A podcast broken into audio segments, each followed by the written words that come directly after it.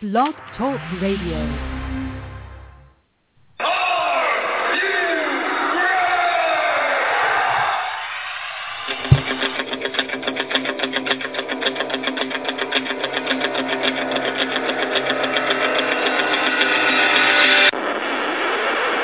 It's time for the Ken Reedy Show!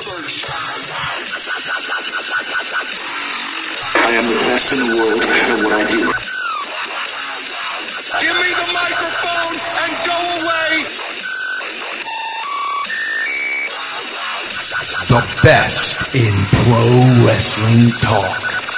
And that's the bottom line. Because Stone Cold Texas.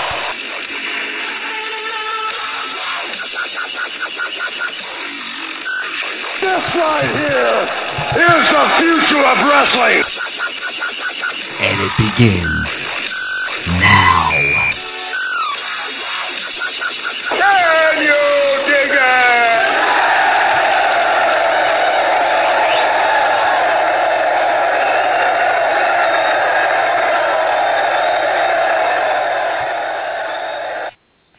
Thank you so much for tuning in. You have tuned in to the Ken Reedy Show, the best in pro wrestling talk. And before I get into anything, we have some major breaking news here at the Ken Reedy Show. Dave has been following the story, so I'm just going to, before I get into anything, I'm going to cut right over to Dave. Dave, give us the breaking news.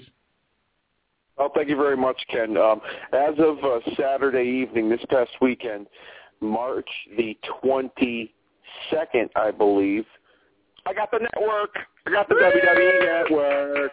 Network. Yeah, buddy, got the network. And thus, free time, as you know it, is gone. Thank you, everyone, for tuning in tonight.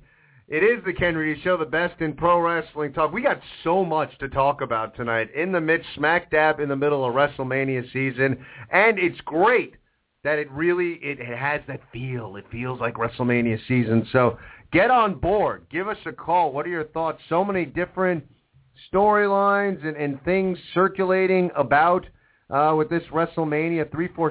347-838-9815. That's the number to call. Have your opinion heard. What's going on? Check out Facebook, facebook.com slash The Ken Reedy Show. Maybe you're a little bit shy, a little bit bashful. You don't want to give us a call.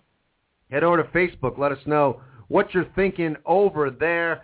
Uh, you know, we have our Twitter. Our handle is at The Ken Reedy Show. That's where we're on Twitter. And as always, you can head on over to our website, thekenreedyshow.com. Maybe you're listening from the website right now. You can listen, blogs, bios if you want to get to know Dave and myself and, and other people involved with the show. So head on over to the website. Um, before I get into anything, Dave, uh, lots of stuff, like I said, to talk about. But, you know, I have been fortunate. You know, ultimately, I am a fan, and uh, I've, I've been lucky to uh, get to do this show and uh, got involved with uh, Wrestling on Fire.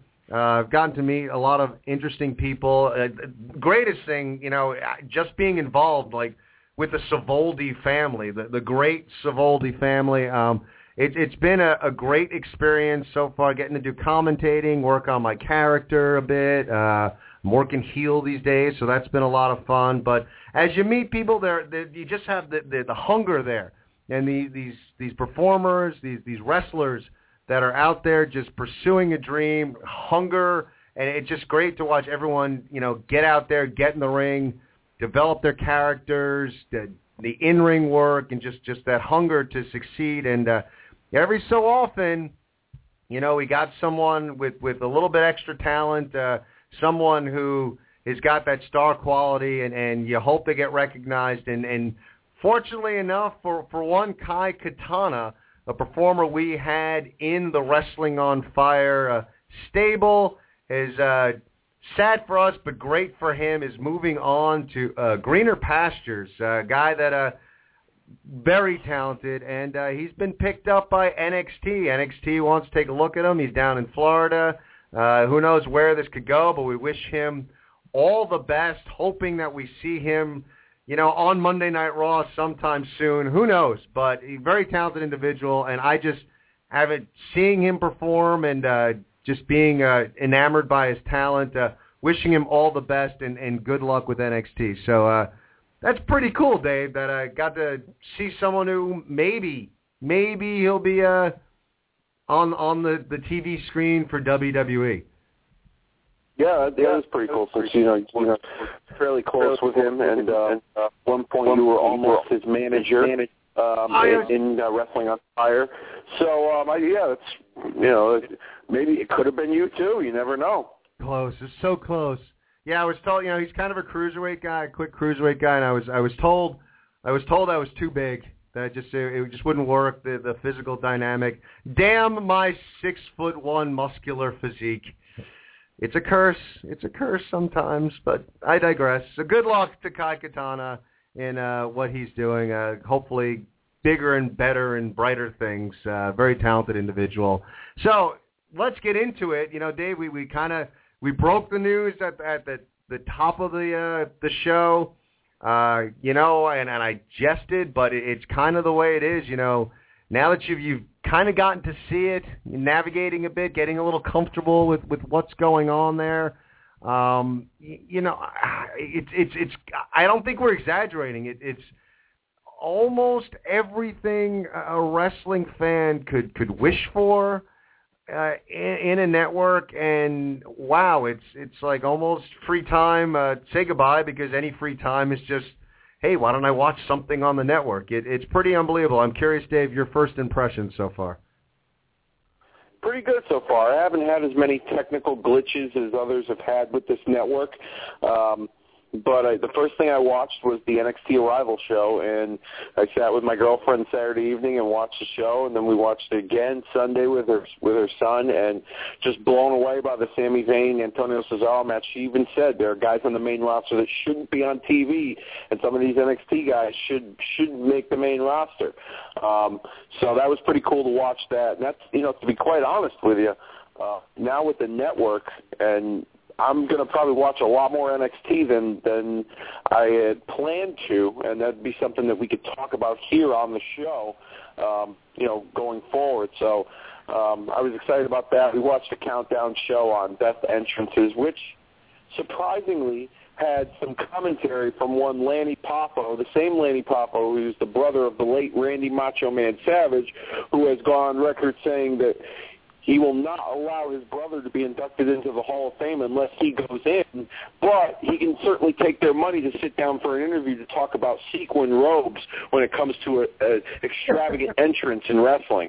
So I found that to be very interesting. And there were some uh, other shows that, you know, I kind of glossed over. I think I watched some of the WrestleMania Rewind with um, Steve Austin and Shawn Michaels with Mike Tyson as the referee, which I found interesting. I believe, and Ken, you might know this because of uh, you know your, your sports background. Uh, I believe Gary Thorne, former uh, you know hockey commentator, and I do think he did Mets baseball too, does the voiceovers for these WrestleMania Rewind shows.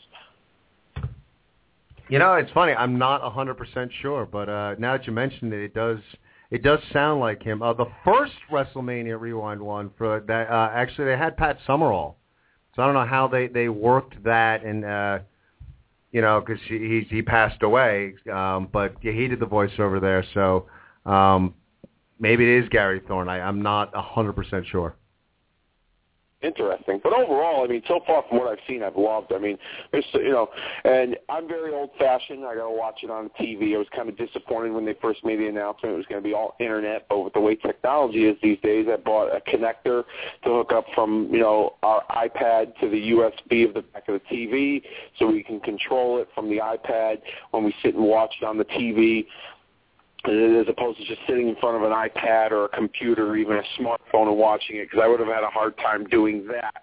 But I love it. I love what I see so far. I haven't even I haven't even peeked at, going through all the content yet. I mean, there's so much, especially with the pay-per-views. I'm just really curious, um, you know, because we'll be in New Orleans, but what it's going to be like with the rest with the, uh, the WrestleMania broadcast and uh, how that's going to play out. I mean, we're, we're, I'll watch main event tomorrow on on the on the network, and uh, you know, some of the. I think there, there was when I when I logged on yesterday, WrestleMania 27 was on on live with. uh and at that point it was the Jerry Lawler Michael Cole snooze fest in the Georgia Dome but I love it. I, it's great, and I I did the week, you know, the the week trial, and you have the option of just continuing after that week, and that's what I'm going to do. So yeah, I, I've officially got the network.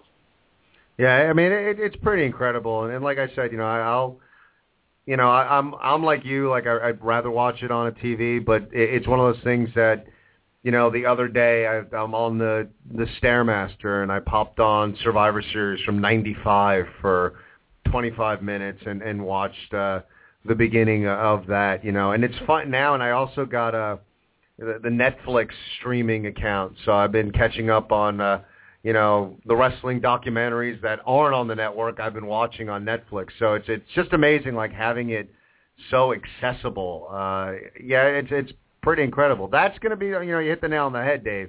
Uh the real big sign or or uh big moment for this network really is going to be WrestleMania Sunday.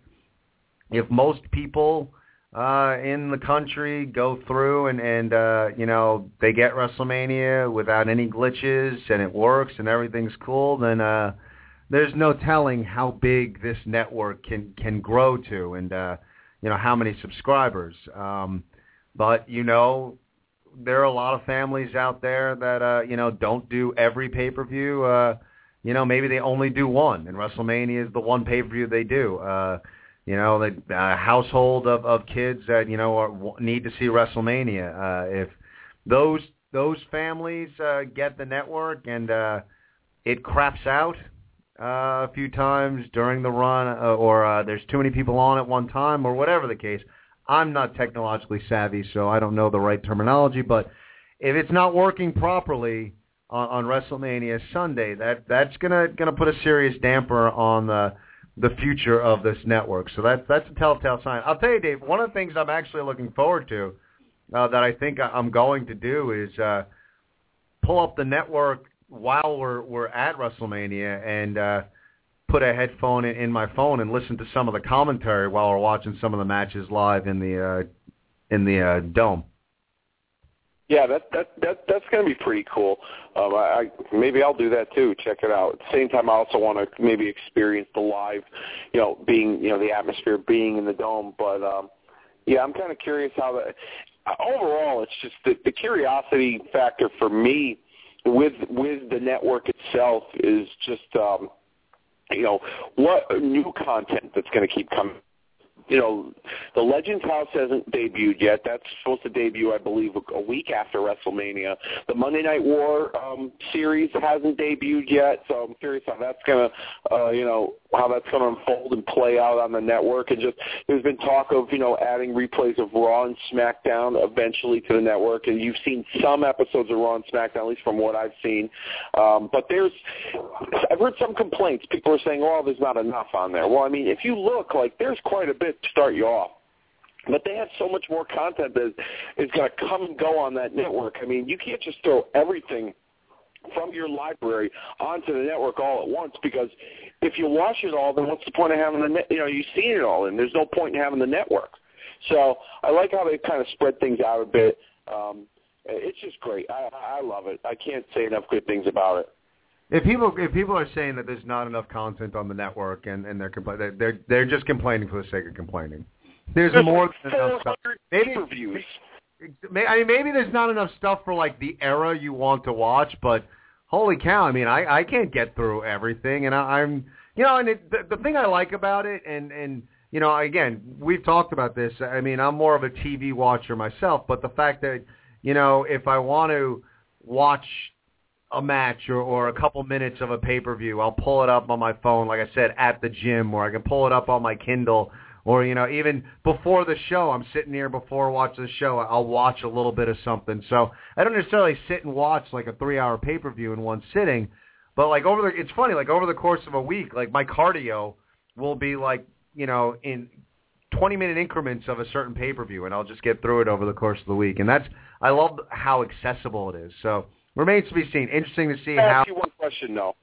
Sure. I got I got to ask you one question. I'm sorry to interrupt. Uh, um, when it comes to the network, is, is there? Because I haven't really viewed all of it. Is there a DVR portion you can DVR stuff and like save and then watch again? Like if you log on, if you log off and then log back on later. Not not that I've seen. Um, that's the only like the, the one thing that like with with certain like pay per views that I've watched a little bit and then stopped and watched again. Like I have to, I, I wind up starting over. So I wind up fast forwarding to the part where I, I left off and then starting to watch from there. Um, you know, the the stuff that's on live, eventually, you know, it's it's it's in the archive. So you know, like if you if you know countdown is on live tonight, then if if I miss the live broadcast, if I click on countdown tomorrow, that countdown will be listed there. So it's it's almost like having a DVR uh, feature. Um, I've noticed, but some of their like superstars and main event too. They'll replay it on the network like a few hours later. I've noticed that from what when I was browsing it. But it's still like you said. I mean, I'm still like tooling around and, and getting used to it and trying to figure out uh, everything and involved in the network. But uh, like I said, I, I'm really curious to see how things will play out uh, at WrestleMania. So we'll see. And speaking of WrestleMania, I mean, we are full on into WrestleMania season, and uh, like we said last week, uh, you know, maybe for the first time in two years, for whatever reason, bad build, bad writing, maybe just the fact that it was in our own backyard, but. uh Dave and I really didn't get that special WrestleMania season feel last year, so it almost feels like two years, but I'm getting that feel, man. It, it's it's it's got a, that special feeling, that special time of the year, you, that that that tingling in the air, and uh, you know, again, the, the last few weeks of Raw have been really good. Have been giving you that that feel, and I got to tell you, and I don't care, and I'll put it out there for everyone who loves to hate on Triple H and what Triple H does, and blah blah blah. Married the boss's uh, uh, boss's daughter He's all about himself, all about ego, blah, blah, blah. I'm sorry. Triple H was absolutely brilliant last week. Loved everything Triple H did from his promo in the beginning uh, of Raw with uh, Orton and Batista uh, to his absolute decimating beatdown of Daniel Bryan at the end. Loved it, loved it, loved it. Uh, you know, I think we'd all kind of, if we had to be betting men and put money in on something, we'd all bet that Daniel Bryan is going to be standing victorious at the end of WrestleMania. However, I thought Triple H kind of planted a little bit of seed of doubt. Maybe played a little bit off of the, the internet fan who who you know hates on Triple H that that maybe Triple H is going to be that guy that's that his ego's just too big and he he just he can't let our guy he can't let our guy win so that's why he's putting himself so he's going to win the title you know, maybe maybe Triple H just planted a little bit of a seed of doubt, but that's what he's supposed to do. I've always thought that that you know, going back, I always loved the way Triple H had a handle on the psychology of a heel. And I always liked the fact, and, and, and you know, I don't know if I could say this in this age of political correctness in 2014, but I always liked the fact that Triple H was more of a bully type heel uh, than a, a cowardly, uh, cowering type heel. Uh, you know, he was a, he was a guy that you know when he was a heel, it was I'm going to tell you I'm going to kick your ass, and when you confront me, I'm going to kick your ass. Whereas your traditional heel type, and it still works, you know, the traditional heel type. I'm not not not bashing that, but the traditional heel would, you know, almost like the Ric Flair dropping to his knees. No, you know that sort of thing. Uh, Triple H wasn't that that smarmy you know, he was a badass kind of heel. Always loved his grasp of the psychology of the heel. Love what he's doing now in that CEO role, uh, COO as, the heel. Um, I, I just loved it. I thought Triple H brought a lot to the table last week, showed why he's an all-time great, and uh, made for a very good Raw, Dave. The beatdown was awesome. It was very vicious. It made you you know, I wouldn't say cringe at times, but in in what most wrestling fans call the PG era, that beatdown was anything but PG. So I I thoroughly enjoyed it, and I agree with you on all points. You know, wrestling fans, the internet fans, whatever you want to call them, the marks, the internet wrestling community, they were in an uproar when Daniel Bryan wasn't in the Royal Rumble. They chanted and chanted and chanted and thought they would hijack shows so that they could put him in the main event. Well, now he's he's in a top spot in WrestleMania. You can blame that on CM Punk walking out, whatever you want to do, but he's in a spot with Triple H, and he could in, in a main event match and could potentially be in the show close closing match with Randy Orton and Batista. And wrestling fans complain, well, it's too predictable. So what do they do? They put Triple H into the mix, and they add the stipulation that if Hunter could possibly be in the title match, and now all you think that he's burying Daniel Bryan by doing that. Well, hello, you need to add some form of suspense for for for the story to be told properly because if you want this underdog Daniel Bryan to come out on top and walk out of New Orleans with the title and everyone chanting yes yes yes then maybe there's got to be a little bit of doubt in your mind that he could walk away winning the belt as a part of the story. I think it's I think it's perfect. I thought it was great. Um the beatdown. I mean, the, the whole thing set up. It was great. Stephanie. I mean, they had you fooled. I thought, I thought for sure that like Stephanie and Triple H, that it wasn't a plan by them all along. That there was going to be some form of dissension amongst the two as a part of that story. But they they got me, and you know, and I'm not saying that I'm an expert at wrestling, but they they definitely got me. Yeah, I mean, there, there are a lot of aspects of of last week that really worked, and I agree with you. I, I they kind of teased that maybe there was marital strife between uh, Stephanie and Triple H. Um, you know, you got a little bit of that. uh You know, wow, Stephanie's a bitch. You know, like that's just like that that that that controlling wife slash girlfriend type where you know she was just she was pissed at her husband like you know it just it, it, it worked and it was like Triple H was kind of you know, going through this journey almost over the course of Raw. He completely loses it in the beginning of Raw. Uh, I loved what he said to both Batista and uh, Randy Orton. When I'm sick of Hollywood type coming back and telling me what to do, and you you wonder like with that was that a you know at Batista maybe a slight dig at The Rock, but I loved it. It was a great line, and then you know, the way he said to Orton, you know, I hate someone with all the God-given talent in the world and needs me to hold his hand. And I, I'm paraphrasing, but you know what he said to both of them was just tremendous. He came off as a guy that was kind of losing his cool, and by the end of Raw, he was a guy that just the cerebral assassin, just manipulated everybody. Uh, the beat, and I totally, Dave, it's an excellent point. You know, and we've talked a few times on the show you know, about the blood aspect of wrestling, and and you know, we'd like to see it. We don't need bloodbaths, but yada yada yada. Um, this was one of those things that, you know, yeah, would blood have, have added an element to that beatdown?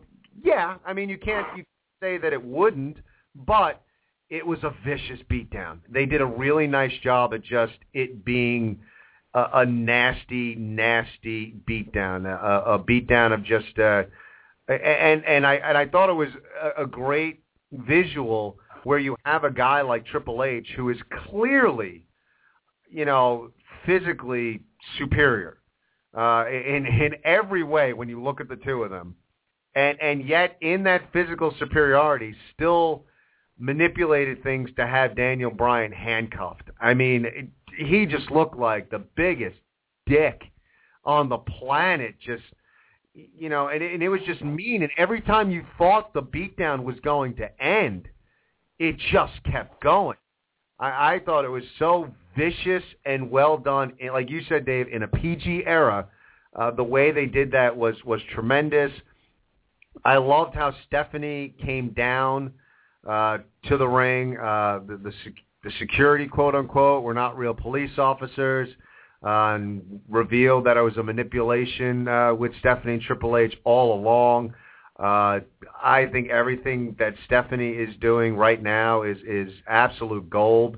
Uh, you can tell who her father is. Uh, tremendous, and, and it's been it's been cool to see them evolve. I'm I'm not so sure if I could say that Triple H and Stephanie uh, really gravitated or grasped their characters initially but they've really grown into it, and and they're really doing a nice job. And and uh, there there was a moment, and it was funny because Dave and I were talking about this in our pre-show meetings, and I got to bring it up.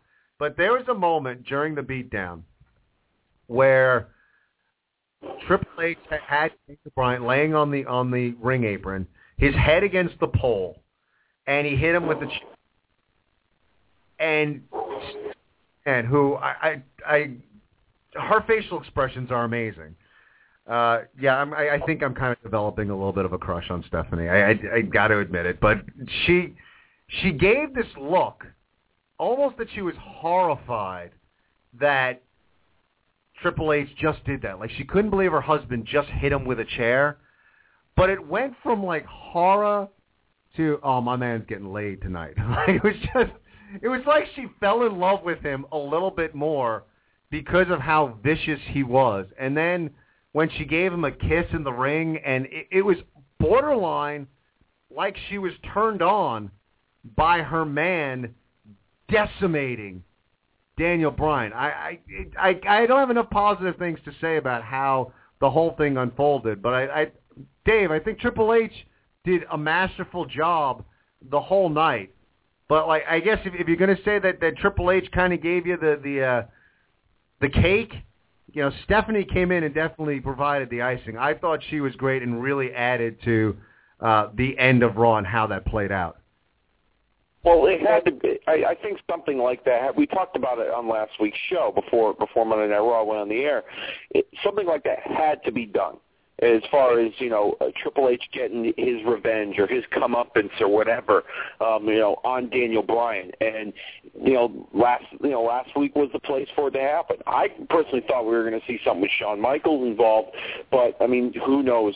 That could change. That could happen tomorrow, you know, tonight or even next week. But it had to be done because Daniel Bryan had been getting one over on Triple H and Stephanie for a while, and it had to leave that sense of doubt in your mind that can Daniel Bryan beat Triple H at WrestleMania? and go on to the title match. And it was done perfectly. And I'm looking forward to seeing what happens tonight. I'm sure that we'll probably see, you know, either him get put in a match with a couple of guys or maybe they'll have a contract signing of some sort.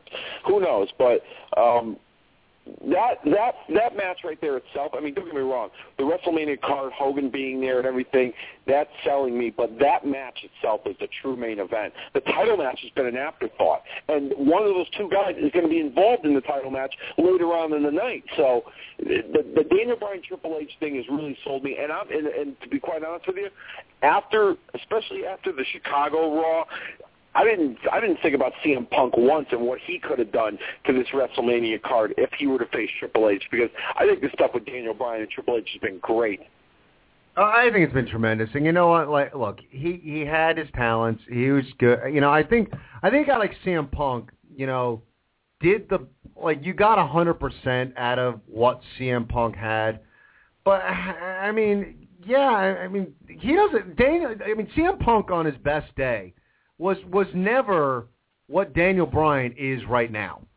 So you know, like you're right. Like I don't even miss him. Like fine, he's gone. You know, I'm not going to say it wouldn't be nice to to have him back at some point in the future, but you know, who knows if his leaving manipulated the card to a certain extent. I, I don't know. I don't really care. Like they they did a great job of just hey, let's let's move past him. I think this is going to be a tremendous matchup. Right? You know, I think the fans out there, wrestling fans, internet fans, you said whatever we want to call all of them, where it's for whatever reason it's become the the in thing and the fashionable thing to say Triple H sucks. Triple H is incredible.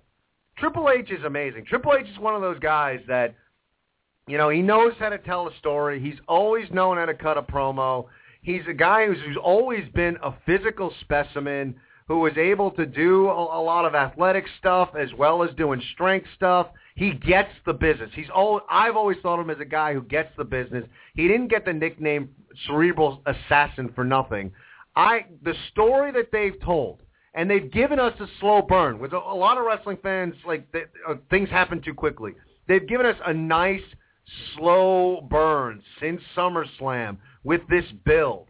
I think Triple H gets the business, and I am looking for. I agree with you, Dave. I think this match has got a lot of potential, not only just storyline wise. I think these guys are going to put on a hell of a show together. We're going to get quite some storytelling uh, between the ropes in that matchup, Dave. Yeah, absolutely. I mean, Triple H, I've never been a big hater of him. There have been times where I've thought to myself, okay, we could do with a little less of him in the main event scene. And I felt the same way about John Cena too at one point, um, and and some other guys too. But for the most part, I've always liked his work. Um, and, and not with everybody that he's been in the ring with, but for the most part, he's he's delivered every time he's delivered.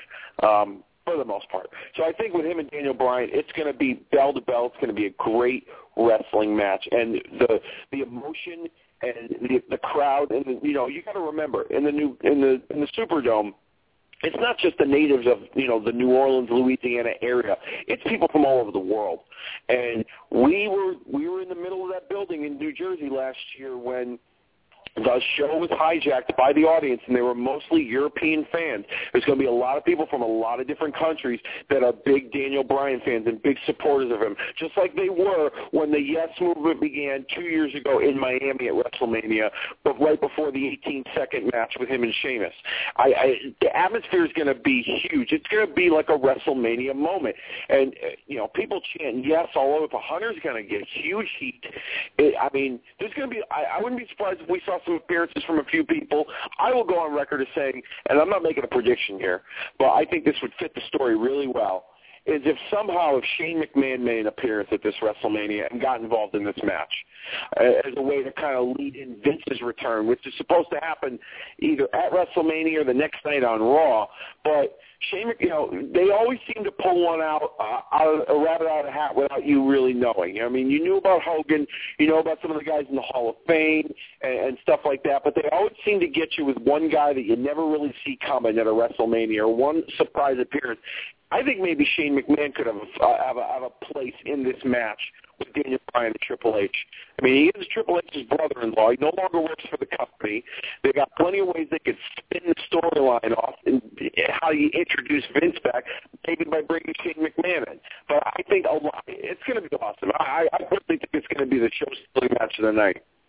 Yeah, and, and again, like I, you know, they're building that feel. It's it's just great as a wrestling fan right now to, you know, feel that that that special time of year, and and I, I what they're doing right now, you know, you kind of you've seen the writing on the wall for quite some time.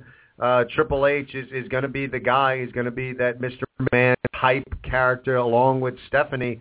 Um, you know, this is the building, and I, and I, to me, going forward, uh, the way they've built this, that you can spin Triple H off uh, to piss off some other superstars. Uh, there's a lot of ways you can go uh, to to let this character that Triple H has now evolve. So, uh, and I agree with that. I think it's going to be a very special night in uh, New Orleans, which is exciting, uh, knowing that we're going to be there. So uh, who knows? But I'm enjoying the storytelling so far, and I'm very curious to see what we're going to see tonight. Three four seven eight three nine eight one five is the number to call. We've got a few of you out there on hold. We're going to get to you shortly. We can talk Daniel Bryan, Triple H. Did you like the beatdown? What are we going to see out of Daniel Bryan tonight? Oh my God, what is his medical condition? As they build this WrestleMania card, is John Cena's legacy in question? What do the Wyatts have in store for John Cena, Hall of Fame class, and so much more coming up after the break? But now it's time for that break, and you know what we do every single week at this time. It is time for the Day 5 50-50 News Report. Thank you very much, Ken. Like he said, at this time, every single Monday night, the Day 5 News Report only heard here on the Ken Reedy Show, where I report to you my top stories this week in the world of wrestling. This past week, more speculation regarding the alleged wrestling promotion run by Jeff Jarrett made the rounds in the wrestling world. Rumors have circulated that TBS and CMT are possible homes for the new promotion to air. CMT has close ties with alleged financial backer Toby Keith, and TBS is rumored to be getting back into the wrestling game after getting rid of WCW television, which in turn had caused WCW to sell the, to WWE after not finding a home for their programming. Spike TV, home of TNA Impact Wrestling, is also another name rumored to have thrown their name in the hat. But insiders say that seems to be a long shot unless they decide not to renew a deal with TNA Wrestling by January of 2015, which is expected to be around the time the promotion is expected to launch. Speaking of former TNA talent, according to the Wrestling Observer, AJ Styles, the phenomenal one, is believed to have agreed to a one-year deal with New Japan Pro Wrestling. Both sides reportedly want to keep the deal a secret until they can make an official announcement. And in more former TNA, current TNA related backstage news, since the product they put on TV isn't worth mentioning, a rumor this past week suggested that TNA paid $300,000 to the Hammerstein Ballroom in New York City to run multiple television tapings in June, July, and August of this year. PW Insider reports that if TNA can come to terms with the building, then the tapings would take place in the Grand Ballroom upstairs from Hammerstein itself. Interesting note, the Grand Ballroom was host to the early episodes, and as a matter of fact, the very first episode of WWE's Monday Night Raw, which is smaller than the Hammerstein Ballroom, the room TNA is really looking to secure. ECW also ran events in that same room, as well as Hammerstein, and Ring of Honor has been able to sell out events in that very same venue too. Some believe TNA running the Grand Ballroom is because they might not be able to sell out the Hammerstein Ballroom. Speaking of WrestleMania, WrestleMania 30 host Hulk Hogan has been in the news this week as it was reported that one of his legendary ring-worn wrestling boots was stolen from his memorabilia store, Hogan's Beach Shop in Clearwater Beach, Florida. Video surveillance shows three middle-aged women browsing the store. Two of the ladies distracted the cashier while one runs off with the boot. Pictures of the surveillance made the rounds on social media, which prompted the husband of the culprit to return the boot back to the store just a few days ago. Local police were waiting for her when she arrived with the boot, but no arrest was made. It should be noted that this woman who stole the boot is from Michigan, and she was on vacation, and she has a warrant out for her arrest for an unrelated incident. And our final story this week, speaking of WrestleMania 30, in the biz we call that a segue. WWE will be running a two-hour WrestleMania 30 pre-show in order to get people to sign up for the network to watch WrestleMania, according to PWInsider.com. First hour will be broadcast from 5 to 6 p.m. Eastern Standard Time on the WWE website, with the 6 to 7 p.m. portion airing on the network. The hope in WWE is that people will watch the first hour on WWE.com, then sign up for the network to watch the rest of the show and WrestleMania. And there you have it, folks. That was the Day 5 News Report, only heard here on the Ken Reedy Show at the top of the hour every single Monday night.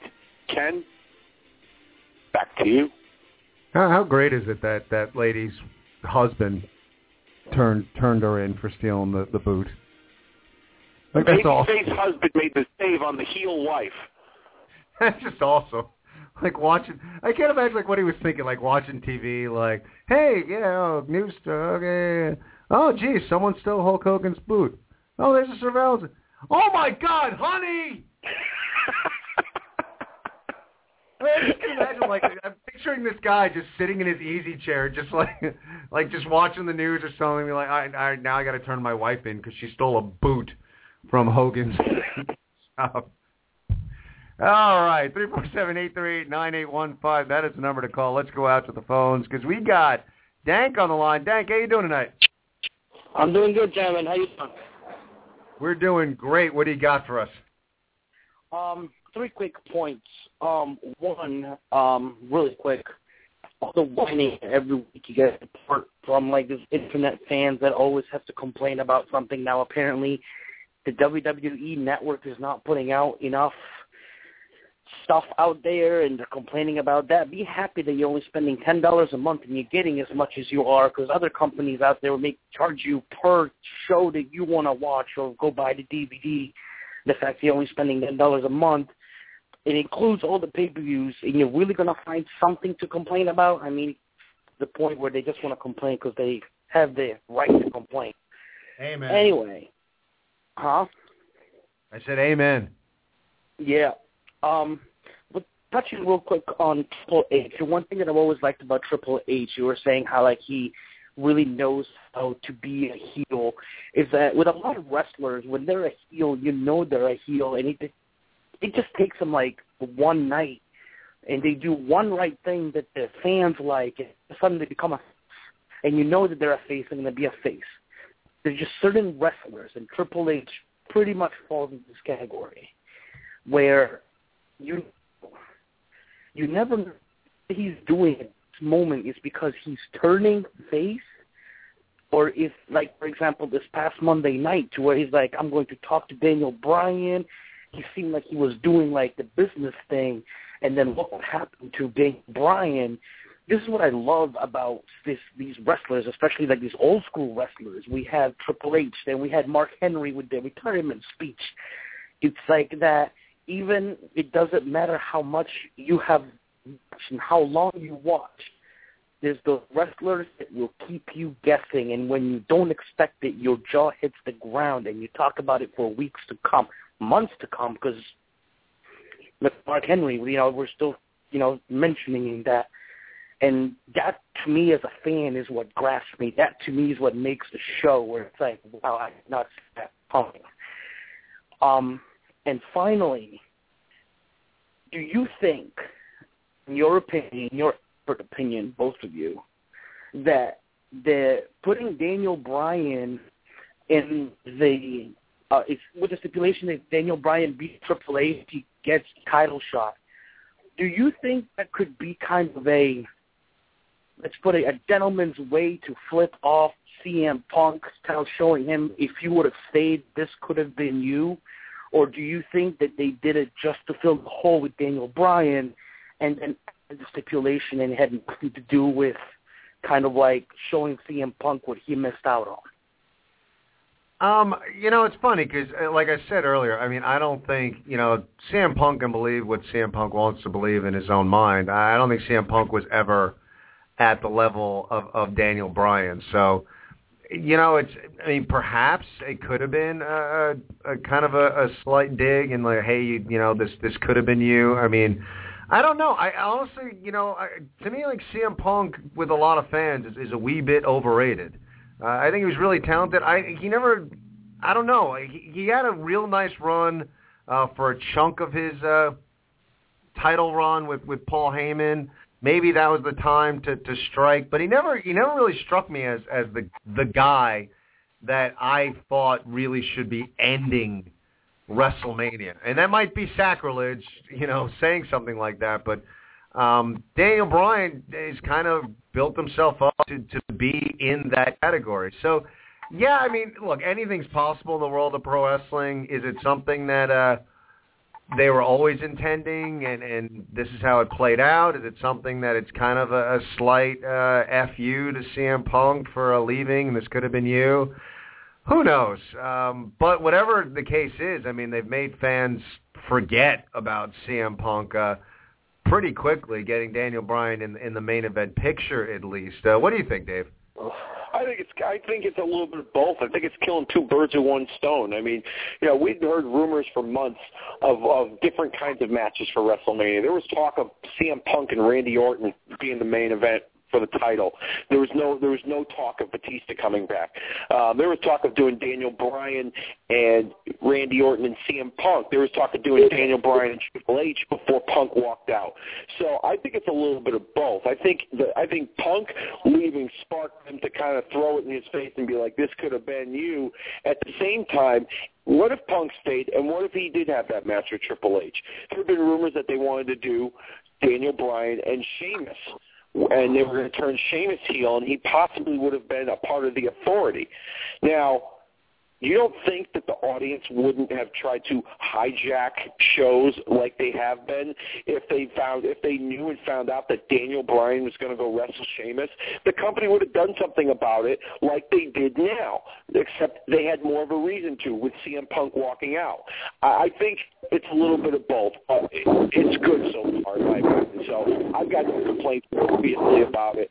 Um, and you're right, Ken. I agree with you on one point. I think Punk was not at the level that Daniel Bryan was with the popularity, and certainly not with the in-ring uh, ability. They're both great wrestlers, but I think Bryan's much better technically than Punk is. But um, yeah, this this whole thing it's it's it's an fu to Punk. At the same time, it's also developing into a really good storyline and something that I think they had. I think it was in the back of their mind that they wanted to do something like this. But it was an option. It wasn't at the, it wasn't the top option, but it was it was it was in their thoughts. It was in the back of their mind. All right. Well, thank you very much, guys. It's always a pleasure talking with you. I guys next week. Thank you. Looking forward to hearing you next week. Thanks, Dank. let's stick with the phones, and we're going to go out to Connecticut. Is this Mr. Trivia? You got it. There we go. How you doing tonight, Mr. Trivia? Hey, good. How you guys doing? How's it going, Dave? Hey, what's going Um, couple of couple of things, guys. First of all, uh, I, I haven't really been uh, keeping up too much with uh, the show recently. I apologize for that, but uh, I don't know if Justin's been on. But I understand that Scooby Doo might be making an appearance on Raw tonight, which should be interesting. But um, guys, a couple of things. Um, this thing with Triple H, Daniel Bryan, the title picture. Um, you guys do do you see a possibility? I mean, I see it this way that I think maybe uh, Triple H might put him over, and you know, like everybody says, Daniel Bryan standing tall at the end of the night as uh, champion, which would probably be good for business.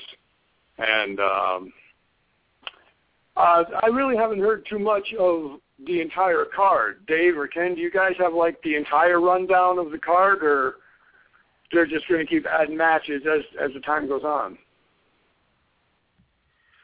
Um, well, I Um, mean, as far as go ahead, you, Dave. you got that match, you got Cena and Wyatt, you got Undertaker and Lesnar, you got the you know the winner of Bryan and Triple H goes to face Orton and Batista, so that's five matches right there.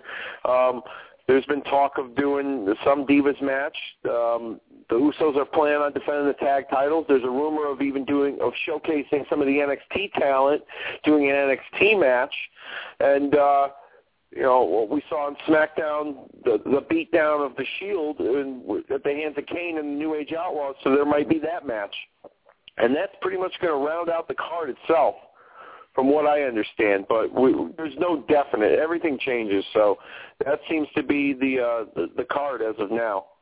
Oh, okay, yeah, because I understand that there's going to be like eight matches, and I really didn't hear, uh, you know, the full lineup.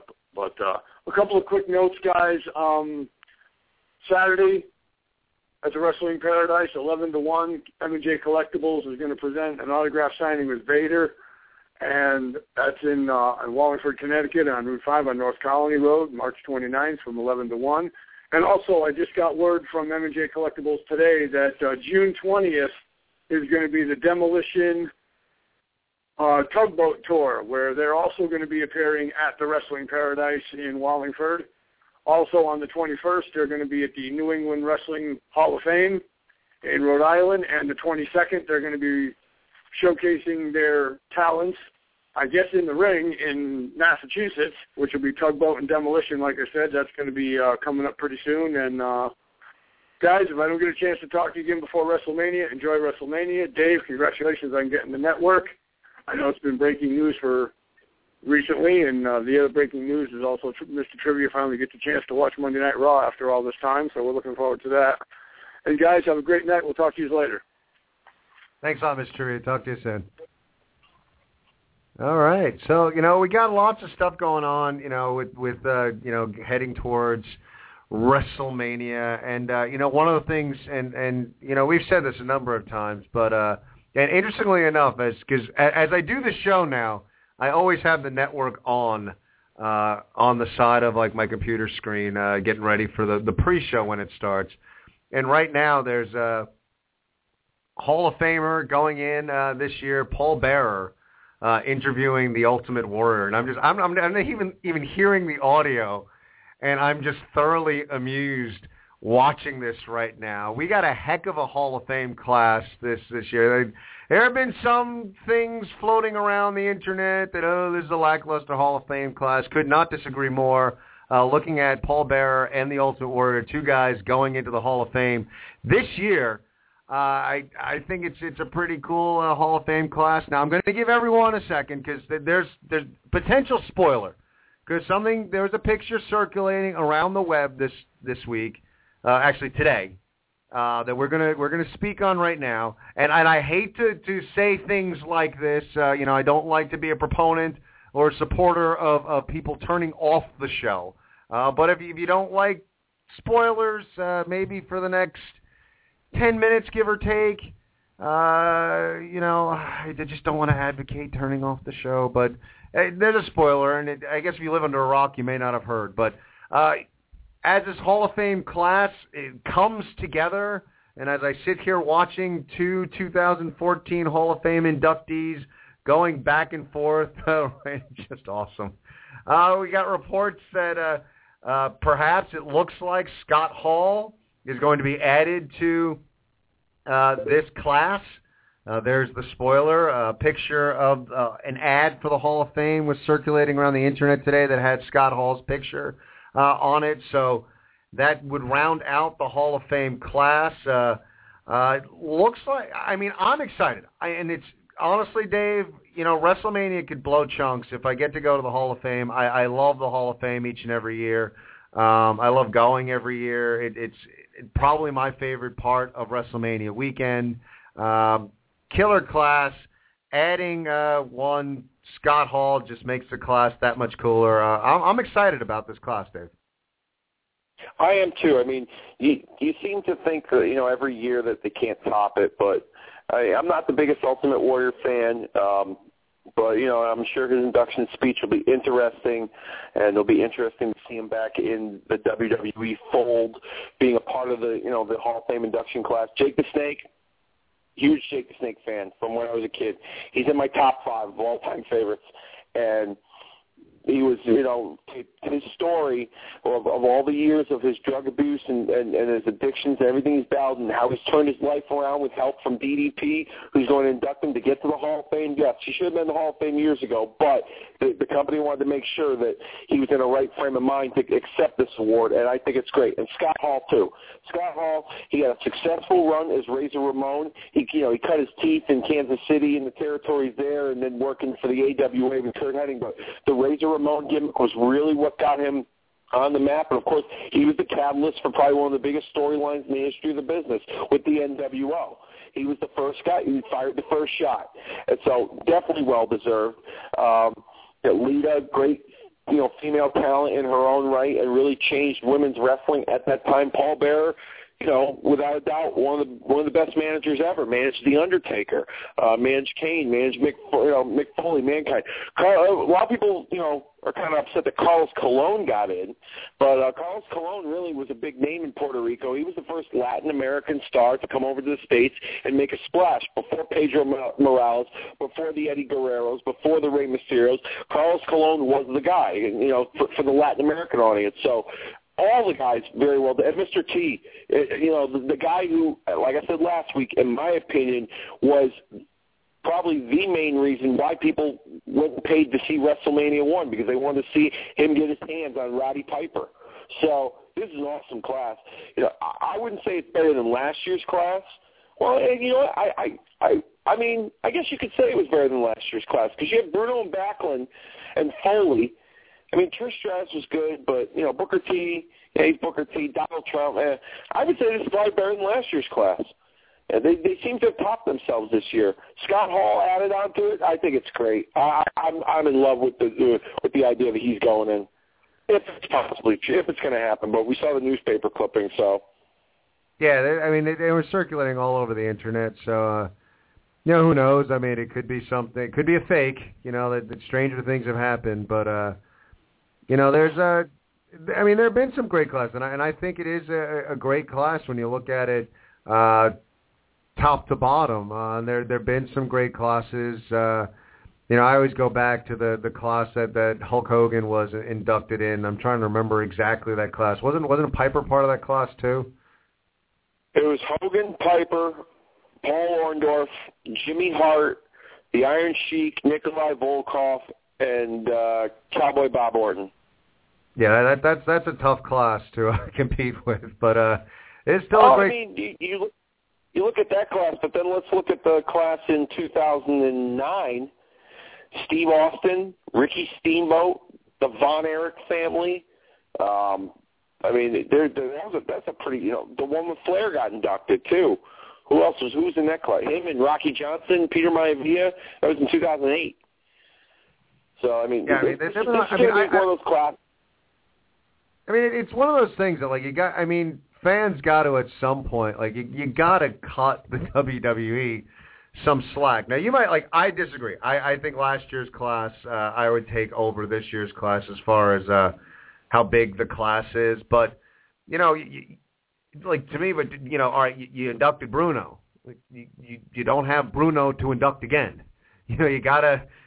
You know, I think this is a great class. Now, I know a lot of fans will always go back to to Macho Man, and I and I get it. Yes, Macho Man deserves to be in. I get it. I would love to see Macho Man part of this class. I would I would love to see Rick Rude go into the Hall of Fame. Um, but you got to kind of take you know separate your feelings. Like you can't say a class sucks just because one or two guys that you think should be in aren't in. All these guys, to me, deserve to be in. Uh, I, I'm right with you, Dave. Was I a huge Ultimate Warrior fan? No. Um, you know, I, I, to me, he was more of a flash in the pan kind of guy, but he was immensely popular.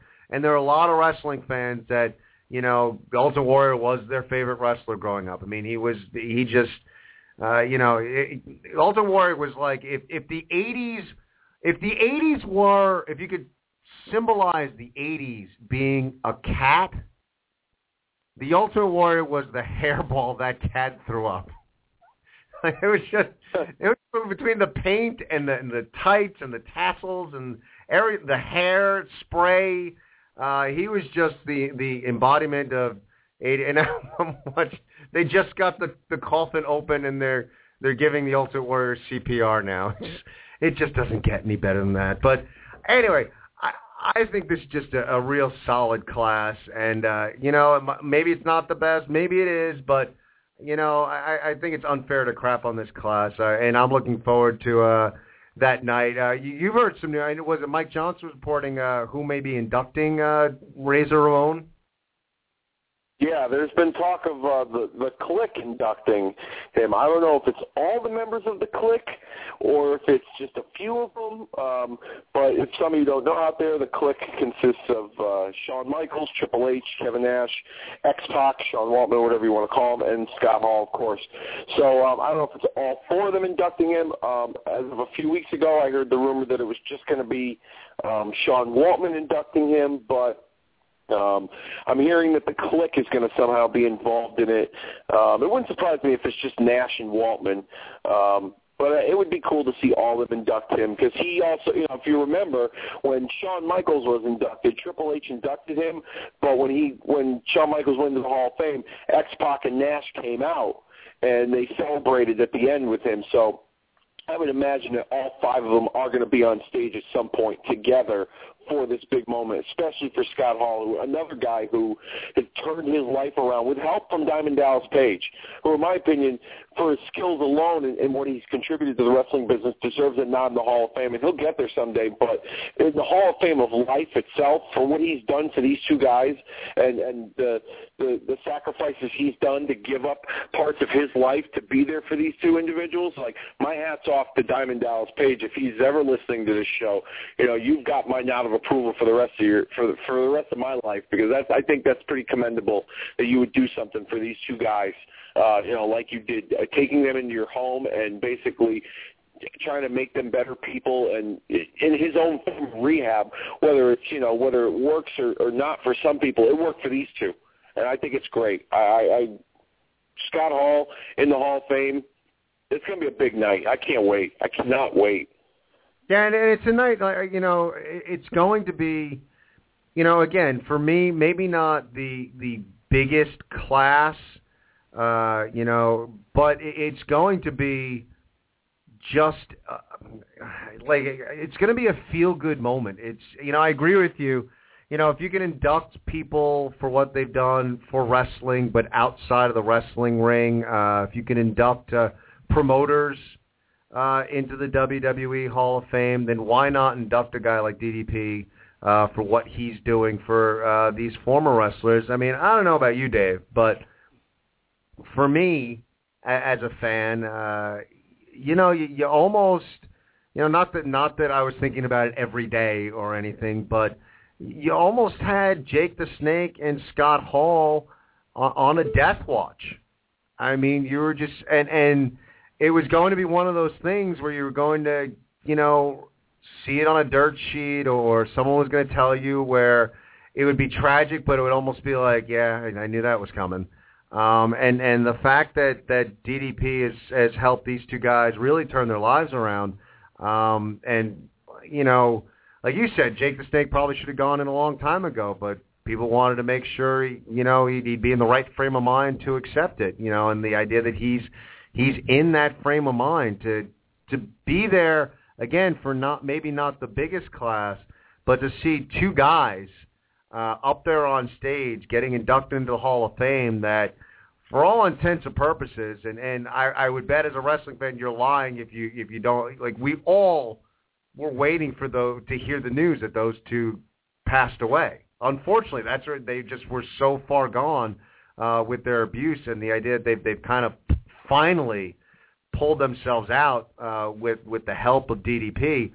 I, I'm just excited to see these two guys finally uh, get get that reward. But uh, you know, again, I don't know about you, Dave, but I I just was always kind of waiting, like when are we going to get the news for both those guys that they're going to pass away? Yeah, I mean, who Jake the Snake had, you know, his problems for many, many years has been publicized, and you know, it was he was on again, he was off again, and and and same thing with Scott Hall. But what really got me more than anything was was a couple of things. You know, the, the year we went, you know, we all went to WrestleMania in Atlanta when they inducted Shawn Michaels. I remember when the announcement was made. You know, Nash and Waltman, they went on Twitter and they were like, "Can't wait to be in Atlanta to see my best bud." And then Scott Hall got on Twitter and said, "I'm not going to be able to make it. Um, I can't be in that environment. I'm just, you know, few days sober, whatever. But you know, I wish I could be there for my buddy." And I'll never forget this. And this is a little small story, but I was out. I, I was on the the. We we went to the bar, the hotel bar where WWE was, the night of the Hall of Fame, and I remember Sean Waltman was there, and I went outside to go have a cigarette, and he was out there sitting with Harley Race, and he was taking pictures with a few fans, and uh, he, he nodded to me, said hello, and I just asked him how he was doing and how was Scott Hall doing. He said Scott's still breathing, he's doing okay. A week later, he had that show. They had there was an independent show that Scott Hall was booked on in Revere, Massachusetts, which ended up being filmed for that ESPN piece, the E60 piece, where he couldn't even speak. He could. They had to help him into the ring. He just made an appearance.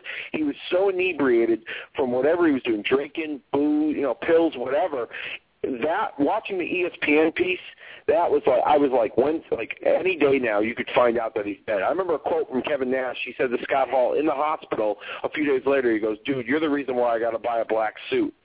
You know, because he really thought he was going to die and he was going to have to be one of his pallbearers. And to see the turnaround now, he, he, him and Jake were two guys that I thought were never going to get their shit together. Excuse my language, and they did. And I'm happy for them. And now they're getting the recognition that they deserve for the great careers that they had bottom line, it's going to be a great night, feel good moment. I won't be, I will not be surprised if myself and seventeen, eighteen thousand other people are, you know, crying, you know, with the with with the emotion that's going to come out of those speeches because of the the backstories of Scott Hall and Jake Roberts and their past that everybody knows about. Yeah, I mean, you, you know, you bring up a good point. That that uh, ESPN piece. I mean, it. Uh, you just it, it was scary, and that that that independent show was just he's he's not he's not going to live long, and here he is. You know, you're right. It, it's going to be emotional. It's going to be, which again, as, as we continue to talk about both inside and outside of the ring this weekend, uh, that is being built for WrestleMania 30 is just. It's got all the makings of, of something very special. And one of the things we talked about, Dave, um, that's that's interesting as we're moving forward, um, and and it's it's interesting to try and like identify it while you're in it, uh, which is difficult to do sometimes. Sometimes you don't realize, uh, you know, what's going on while you're in it, and you look back like, oh, that was that was when things changed, or oh, that was really a great period, and I didn't recognize it, or or that's when when the era kind of switched. And we've talked a little bit over the past few months that you know, with the young talent uh, that we're seeing right now with how popular Daniel Bryan is, that we may be at a stage, uh, again, Triple H taking that, that boss role, uh, that we're looking at a, a potential change, uh, that, that we're moving into a different era, that, uh, you know, a few years from now, the WrestleMania card is going to have a lot of different faces on it uh, than we've seen maybe over the past decade. And you know, interesting going into this WrestleMania 30, you have one John Cena who is not in the main event at WrestleMania this year. However, he is embroiled in a program that I am absolutely loving. Uh, it's it's good to see some really great mid-card storyline, dare I say. Uh, just a real good mid-story, uh, mid-card storytelling. Easy for me to say. Uh, it's it's just unfolded uh, really well. I like what John Cena and Bray Wyatt and the Wyatt family are bringing to the table right now. Uh, it's intriguing. It's it's somewhat thought provoking. Um, I'm looking forward to the match they're they're going to be giving us. Uh, but interesting as uh, you know, perhaps a changing of the guard. But as as this unfolds, uh, I am really enjoying what I'm seeing uh, out of this program so far, Dave. Yeah, and you know, let me go back just for a minute here to those individuals that I mentioned in regards to the Daniel Bryan storyline, that being the internet wrestling community, the same internet wrestling community that practically hates John Cena. Um, he's in a mid, uh, you would say mid card, top of the card, not in the main event position, but for the most part, he had been labeled by those fans as Super Cena because apparently he had no sold moves during matches and he didn't, you know, show any sense of fear going into some matches with certain guys and that he was just this, you know, John Cena never give up attitude and you know always pushing forward and and you know he would you know he'd tell the poop jokes and stuff like that. All those things that people complain about John Cena, I don't think you're you're you know you have nothing to complain about with this storyline because he's really you know Bray Wyatt the character has been around for seven or eight months on WWE television and to be in a top spot in a match at WrestleMania for John Cena says something about him as a performer and with the, what he does on the microphone, his in-ring style just his charisma, everything that he brings to that character. It's a testament to him that he's in this position right now with John Cena at WrestleMania 30, in my opinion. And for John Cena to endorse him in a way, saying, you know, I'm afraid of Bray Wyatt. This guy isn't about winning matches. This guy's about hurting people and maiming people. And, you know, I'm afraid of what he's capable of. And for John Cena to come out and say that on TV, you know, in 2014, for the past several years, most of you fans have believed that this guy is Super Cena and he's not afraid of anything and no sold anything. Well, now he's in a different position, and that puts the character over, the Bray Wyatt character over. But for him doing that and saying that, and I think that's a great move on on on John Cena and how they portrayed his character in this storyline. It brings you something different. And like I said last week, I think this match is going to be very physical and it was I I wouldn't say it's going to be a show stealer, but it'll surprise some people what these two are capable of. You know, they're both very physically athletic guys, and I think these two are going to bring it at WrestleMania, and I can see the storyline going further. What I love about it not only that, but just the idea that, you know, it gets you thinking about John Cena as a person, the things that Wyatt has said about Cena's character. Does he really, you know, go to these hospitals to visit these kids because he cares, or is he just doing it for the money and and and you know people buying the T-shirts and you know overall just questioning the John Cena character, and he's got to protect his legacy and you know the, the the moral dilemma that he's in in this feud with Bray Wyatt. I just think all around it's good stuff, and I like the position that it's in. It doesn't need to be in the main event. Daniel Bryan needs to be in the main event because Daniel Bryan's been the hot thing this year. I, I like it across all boards. And to be quite honest with you, there's been rumors of a Hulk Hogan involvement in this match. It wouldn't surprise me if it takes place. I don't think it's needed, but it would be pretty cool if they uh, if they got Hogan involved, maybe to be in Cena's corner or to uh, you know help him out with the Wyatt family. But I don't think it's necessarily needed. Would it be cool? Yes. Needed? No. But overall, this the presentation's been unbelievable for this match.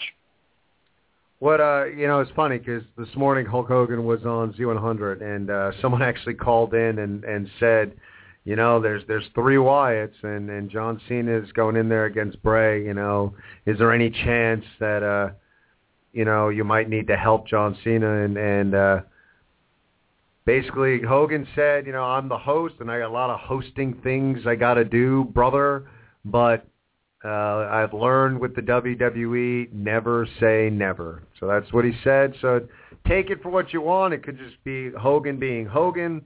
or maybe they have something in mind for him. Uh, and I agree with you. You know, it would make for a cool WrestleMania moment. Um, you know, if I was going to use Hogan in this match in any way, uh, honestly, I would either have him come down and, and punch out, uh, you know, Rowan and Harper, uh, and you know, chase them back to the the dressing room. So it's a one on one, and then you know, I'd almost have Hogan's interference be like early in the match.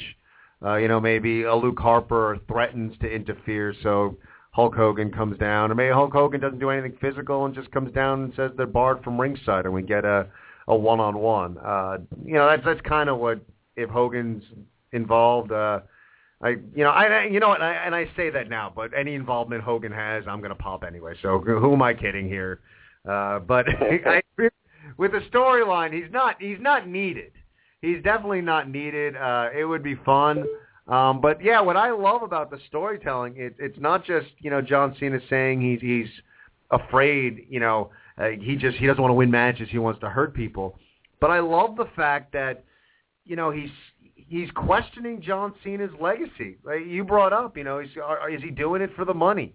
Uh, is John Cena really this nice altruistic guy? That's what I love about him. And and I'll tell you something, man.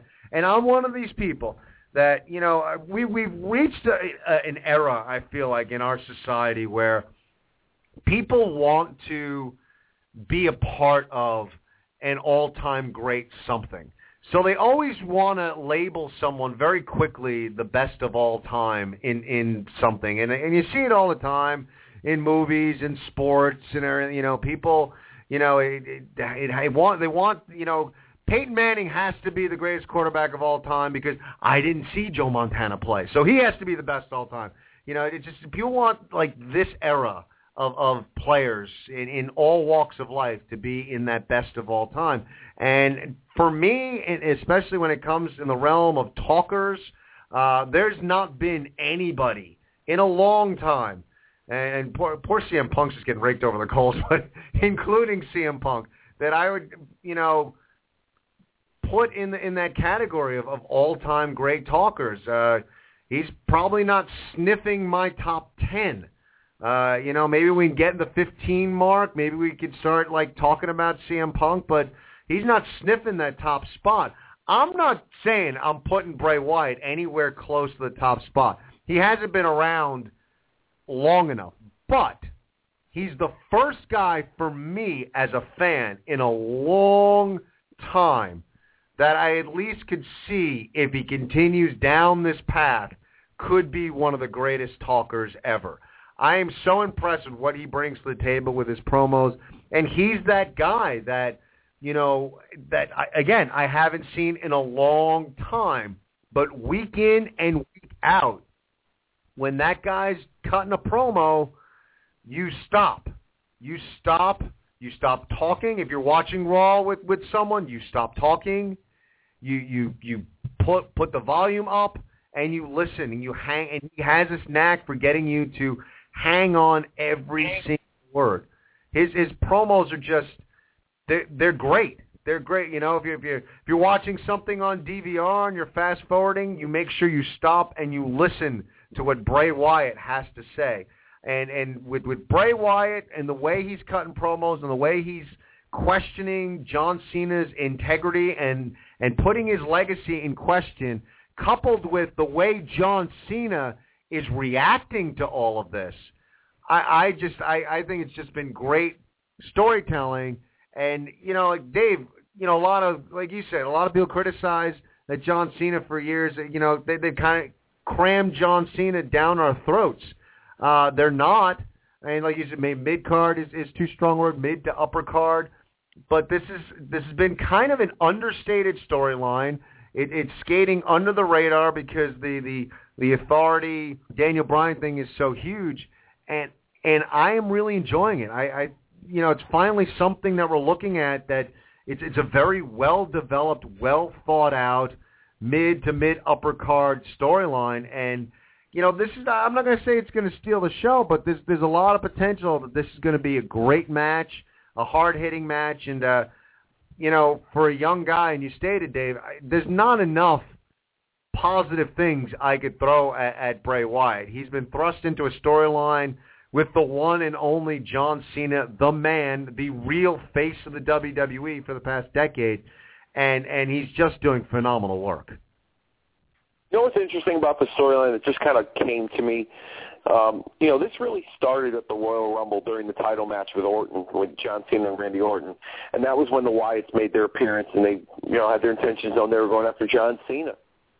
And the following night on Raw was the night that they had Cena, Sheamus, and Bryan wrestle the Shield for a shot at the Elimination Chamber match. Now the Wyatts got involved, but that was with the Shield. And Cena didn't really, you know, bat an eyelash when it came to that. And then he had his match in the chamber, and that was when the Wyatts made their appearance. And it now it really, you know, reminds me that, you know, it makes sense why Cena, like, it was almost like Cena's been ducking Wyatt in a way. When he said last week he was afraid of Bray Wyatt. Now I can kind of see the play, the seeds planted for that with, with, you know, him not really acknowledging the Wyatt family until after Elimination Chamber until he, they screwed him out of the title. It was almost like he was prolonging this. He didn't really want this to happen because he was afraid of what this man is capable of and what he may expose. Now, I'm not saying that we're going to see a John Cena heel turn because I've thrown that out the window. Other fans may still have that hope and that belief, but I've thrown that theory out the window. But, however, I think that just the idea of Wyatt questioning Cena's character is very thought provoking. That it may get people even more intrigued with John Cena itself to see if he would turn heel. Maybe this is just another way of the WWE trying to get John, you know, more attention on John Cena, even if he's not in the forefront in the main event storyline, that his storyline is still important enough. And by doing this with Wyatt and getting people to think, well, maybe he isn't really that good of a guy. Let's see. And then they go and they watch his stuff on TV like they normally do. I don't know. That could be a possibility. I think this is also the beginning stages of John Cena's role in WWE, giving some younger guys the rub. Not necessarily putting them over clean in the middle of the ring, but giving the guys some rub and, uh, you know, building towards the future of WWE, and Bray Wyatt is clearly one of the top names in the future of WWE. Yeah, I mean, I you know, and the one thing I've noticed that Bray Wyatt is, has done a, a nice job at, at uh, you know, the the, the crowd. You're you're not hearing as much with the booing and the Cena sucks anymore.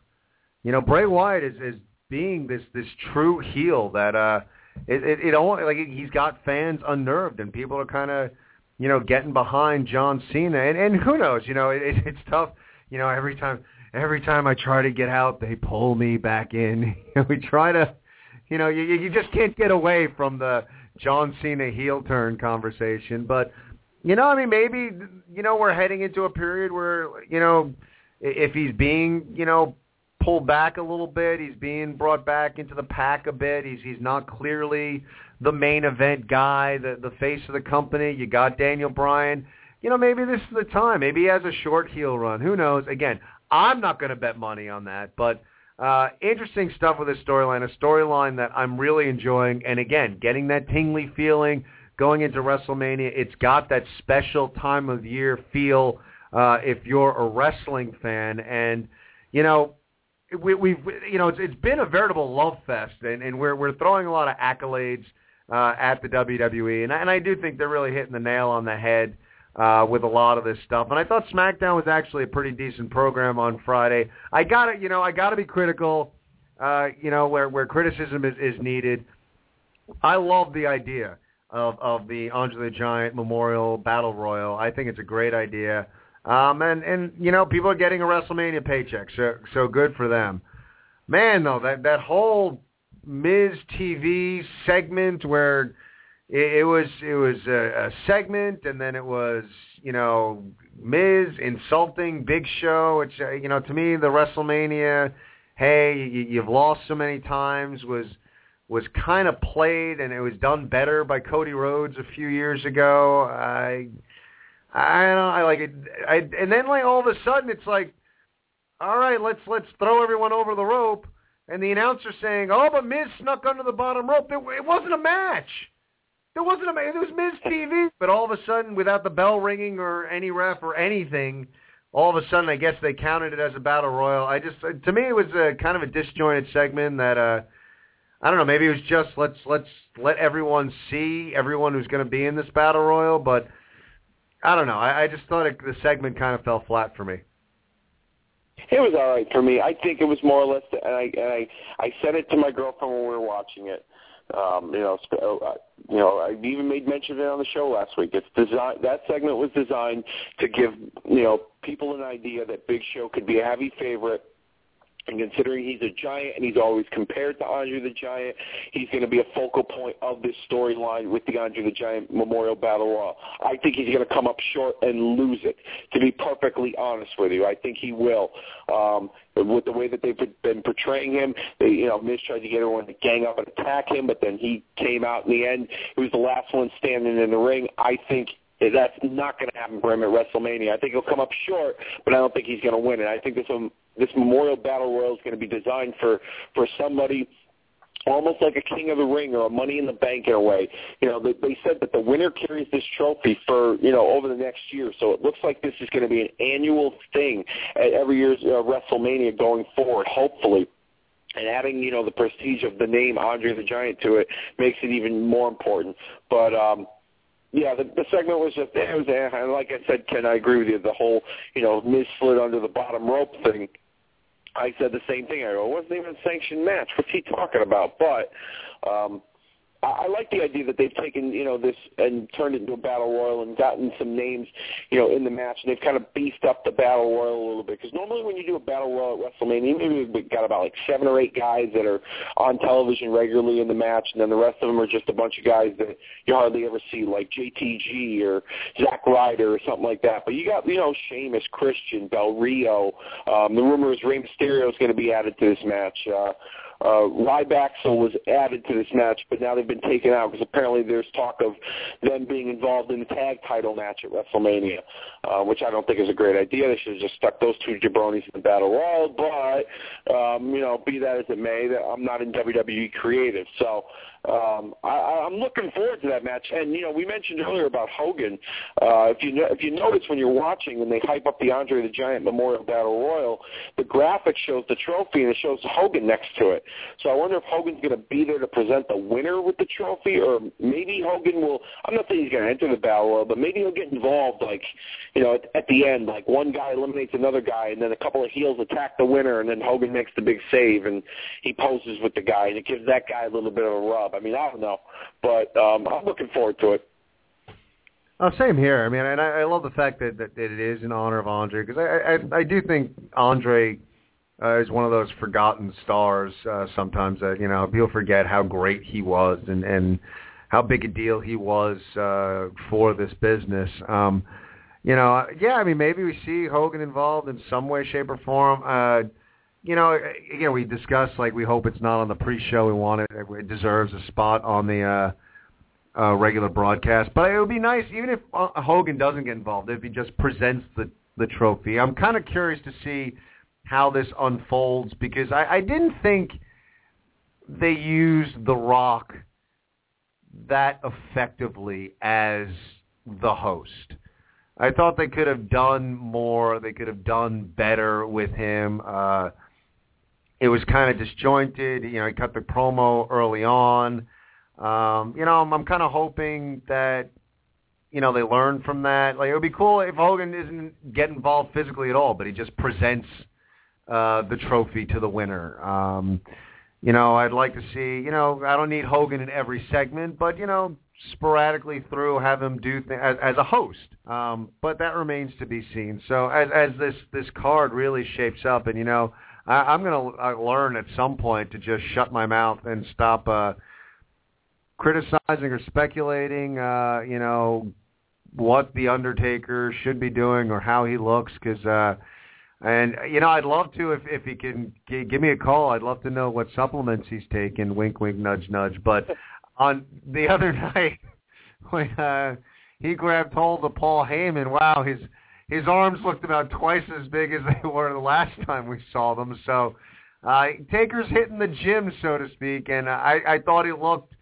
uh, ready to go uh, on main event, and we're going to get a confrontation tonight between Taker and Brock Lesnar. And uh, you know, it's amazing. You start to look at this card. Uh, WrestleMania is really shaping up. Uh, a confrontation. So you, you never know. Uh, confrontations could be uh, as as uh, amazing as as a WrestleMania three contract signing between Hulk Hogan and Andre the Giant, or a confrontation could be point counterpoint. Who knows what we're going to see tonight? But uh, what do you think, Dave? What are we going to see out of this confrontation? To be quite honest, I really don't know because the build for this match, I wouldn't say it's been lackluster, but it's been pretty underwhelming.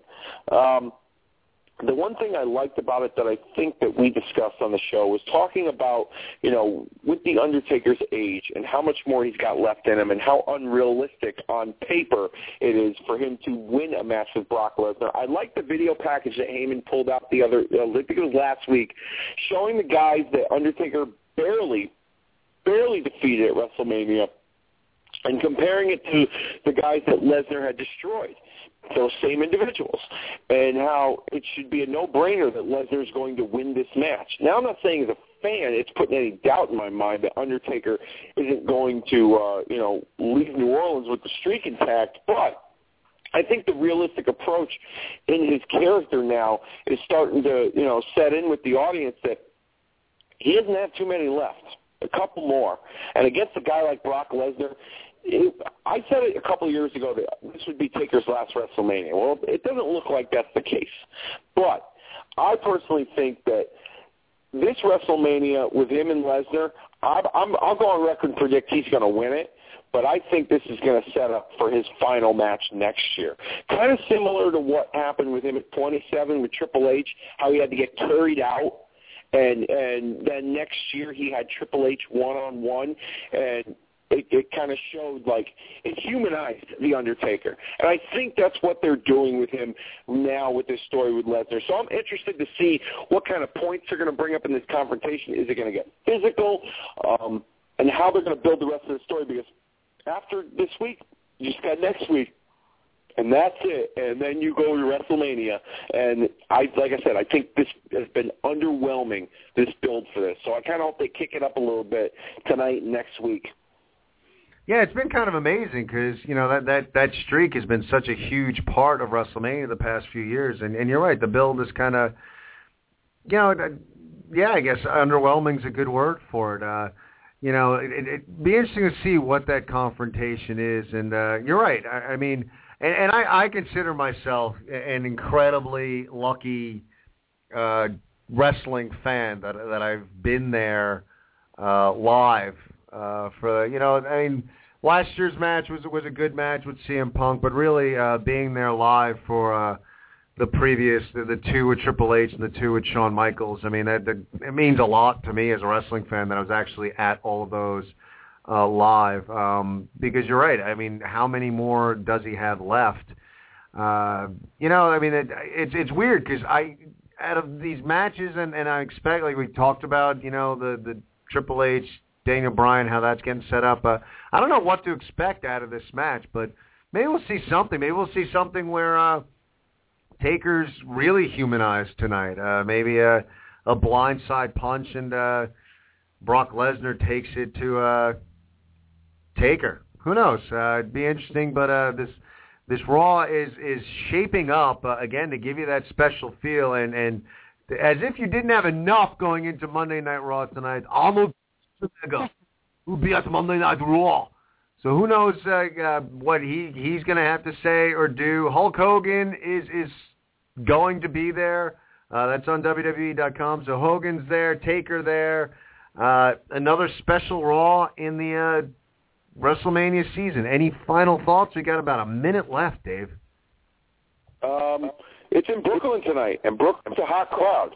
They picked some good. They picked some good venues on the road to WrestleMania: Chicago, San Antonio, Brooklyn. They're going to be in DC next week. They picked some pretty big cities with some with some good wrestling lineage behind them um, to to you know showcase on the road to WrestleMania. Brooklyn's going to be a real hot crowd tonight. They're kind of similar to Philly and Chicago, a little toned down, but it's Northeast New York area. It's going to be a fun show.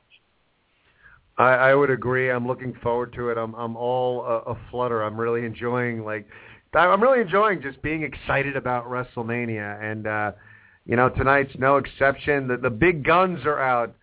Hogan, Taker, and Arnold Schwarzenegger. Does it get any bigger than that? Hopefully, we get the official word that Scott Hall is in the Hall of Fame. But we are on the road to WrestleMania. You guys who called, you guys were great. Thank you so much.